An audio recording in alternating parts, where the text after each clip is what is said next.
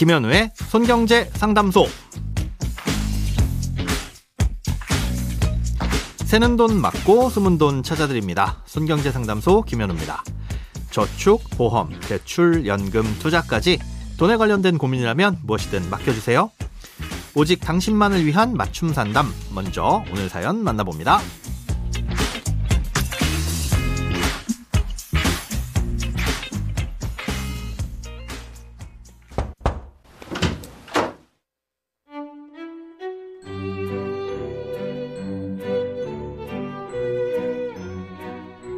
작년 말에 전세로 집을 구하면서 신용대출을 받은 게 있는데요.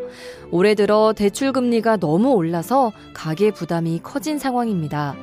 그러다 얼마 전 우연히 금리나 요구권이라는 제도가 있다는 걸 알게 되었어요. 좀 찾아보니 신용등급 상향, 소득 인상 등 몇 가지 조건이 있긴 하지만 실제로는 어떻게 해야 조건을 충족할 수 있는 건지 잘 알 수가 없고 또 통과하기도 쉽지 않다고 하던데요. 과연 얼마나 연봉이 올라야 하는지 다른 조건들이 필요한 건지 궁금합니다. 네, 은행에서 대출을 받을 땐 개인의 신용도에 따라서 금리가 결정되죠. 이 신용도에는 신용 점수도 포함되고 뭐 직업과 직장, 직책 그리고 소득 같은 다양한 내용들도 반영이 됩니다. 아, 이런 개인의 상황은 대출을 받을 당시에 비해 나중에 시간이 지나서 좋아질 수도 있잖아요. 그래서 개인의 신용도가 좋아졌을 때 중간에라도 대출을 받은 금융회사에 알리고 금리를 낮춰달라고 요구할 수 있는 게 바로 금리나 요구권입니다. 이 금리나 요구권은 햇살론이나 세희망홀씨, 보금자리론 이런 정책 금융 상품을 제외하고 개인의 신용도가 반영되는 대출이라면 뭐 신용대출이든 담보대출이든 거의 대부분 다 해당이 된다고 보시면 됩니다. 다만 담보대출 중에서도 보험 약관 대출이나 뭐 예금 담보대출처럼 개인의 신용도와는 무관한 일부 상품은 제외되고요. 어, 일반 담보대출이라도 신용대출에 비해서 개인의 신용도가 대출 금리에 미치는 영향이 적은 대출들은 금리 인하의 여지도 거의 없다고 보시면 됩니다. 사연으로 주신 신용대출은 당연히 금리 인하 요구권을 쓸 수 있는 대출에 해당이 되겠죠. 그런데 아쉽게도 연봉이 얼마나 올라야 하는지 또 어떤 조건을 충족하면 금리가 몇 퍼센트나 내려가는지는 알 수가 없습니다. 이 신청을 해보면 됐다 안 됐다 뭐 안 됐으면 어떤 항목이 기준을 충족하지 않아서 그랬다 이런 것 정도만 대략 알 수 있는데요. 다양한 신용 정보들이 복합적으로 작용하기 때문에 소득이 얼마 오르면 금리가 몇 퍼센트 내려갑니다 라는 식으로 답할 수가 없는 겁니다. 예를 들어서 종종 신용카드를 연체하는 사람이 월급이 늘었다고 해서 연체를 안 하리란 보장이 있는 건 아니잖아요. 또 그런 개인정보를 토대로 신용을 평가하는 방법들은 일종의 영업비밀이라 자세히 공개를 해주지도 않습니다. 예, 그래서 실제로 해보기 전까지는 금리가 낮아질지 아닐지는 알 수가 없습니다. 자, 그러면 답이 없냐?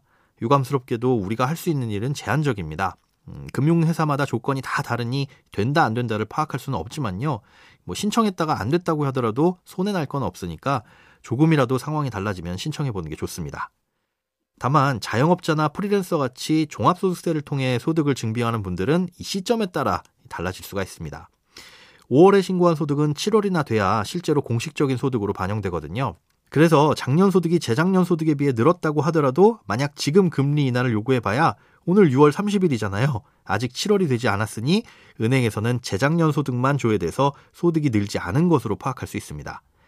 만약 이번 종합소득세 신고를 하신 분들 중에 2020년에 비해 2021년 소득이 늘어나신 분들이 있다면 내일 7월 이후에 소득금액 증명이라는 서류를 발급받을 수 있을 때 금리 인하를 요구를 하셔야 늘어난 소득을 반영할 수 있습니다. 또 소득뿐만 아니라 뭐 가게를 인수했다든가 하는 식으로 자산 증가분이 있을 경우에도 이자를 깎아주는 경우도 있다고 합니다. 요즘은 스마트폰 앱으로 간편하게 신청할 수 있으니까요. 믿져야 본전이니 조금이라도 변동이 있으면 신청해 보시는 게 좋겠습니다. 크고 작은 돈 걱정 혼자 끙끙 앓지 마시고 imbc.com 손경제상담소 홈페이지에 사연 남겨주세요. 검색창에 손경제상담소를 검색하시면 쉽게 들어오실 수 있습니다. 여러분의 통장이 활짝 웃는 그날까지 1대1 맞춤 상담은 계속됩니다. 돈 모으는 습관 손경제상담소 내일도 새는 돈 맞고 숨은 돈 찾아드릴게요.